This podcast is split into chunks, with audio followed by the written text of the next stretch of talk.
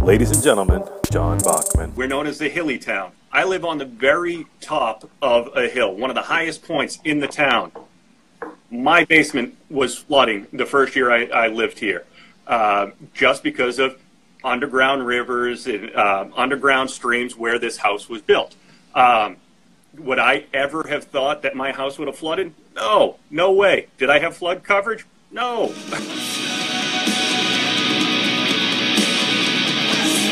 You are listening to the Insurance Scramble. Never had a flood, so I don't need that coverage. Oh, that's that's that's a priceless. It's so true. Um, we get that a lot here. I mean, we're in a freaking bowl in New Orleans. We're like below sea level. Let's say here, I'm on the north shore, or north side of the Lake Pontchartrain, so it's a li- it's a little different out here. But you know, in Greater New Orleans, um, and you saw it. Everybody saw it on television. It's we're a bowl. We all we do is just grow water when when when heavy rainfall comes, and and the fact that here's the thing. I don't know if this is if this resonates with a lot of folks.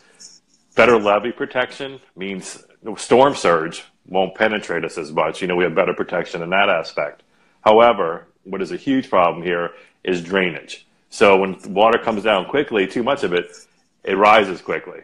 And for all those people you saw on television that were underwater during Katrina, a lot of that is now preferred flood risk. So mortgage companies don't require it.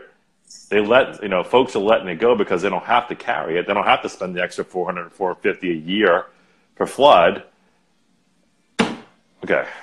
I'm, I'm gonna I'm gonna go nuts on this. I'm, I'm gonna stop talking, but that's it's such a um, it, it's so it's so frustrating. But but even going a little bit further there, yeah, down New Orleans, you guys are at the bottom of the well. You're getting all the water. Here I am in, in the north section of uh, Massachusetts. Nick actually knows exactly where I live. I think he grew up in the town, if I recall right. Uh, town's name is Haverhill. Uh, the end of it is hill. We're known as the Hilly Town. I live on the very top of a hill, one of the highest points in the town. My basement was flooding the first year I, I lived here, uh, just because of underground rivers and uh, underground streams where this house was built. Um, would I ever have thought that my house would have flooded? No, no way. Did I have flood coverage? No. Uh, thankfully, I was able to stop it and take care of what I needed to. But if I wasn't here, there was going to be big problem. So I should have had flood coverage here, even though I'm on the top of a hill. Mm-hmm. Yeah, and it's there's no such thing as no flood zone. That's my favorite thing. Um, you just have to look and watch and see what happens year in year out. There's so many communities, uh, such as the Haverhill Hillies, that uh, could see flood potential flooding on any given moment. It's not just rainfall. It's not just hurricanes, storms. It's uh, overflowing of rivers and waters. There's a lot of water starting to drop. We're we're definitely more vulnerable. Um, I just want to look through some of the comments here. Whether you're watching this on uh, IGTV or listening later in the week on the podcast, um, this is the Insurance Scramble. John and I have been getting together the last three Saturdays, uh, really just to start talking about how agents and claims folks don't communicate well. Uh, so we established this communication uh, platform basically uh, to do just, just this, talk to each other about things that we see that are, are, are shortcomings or vulnerabilities on one side, sharing it with the other so that we can start being a little more empathetic uh, to each other's situation and uh, ultimately benefiting the customer and all of us in our jobs. Um, so thank you for joining us. I love all the engagement today. It's been really nice to see uh, some feedback and, and, just get people involved. I'm sorry I can't keep up with the comments as they're coming in, um, but that's exactly what we hope for here is this to have uh, more voices. I don't want to just listen to my voice um, and and you know having other people chime in. Yeah, absolutely. Uh, I know I have a great voice and all, but uh, let's mm-hmm. hear from mm-hmm. the other folks.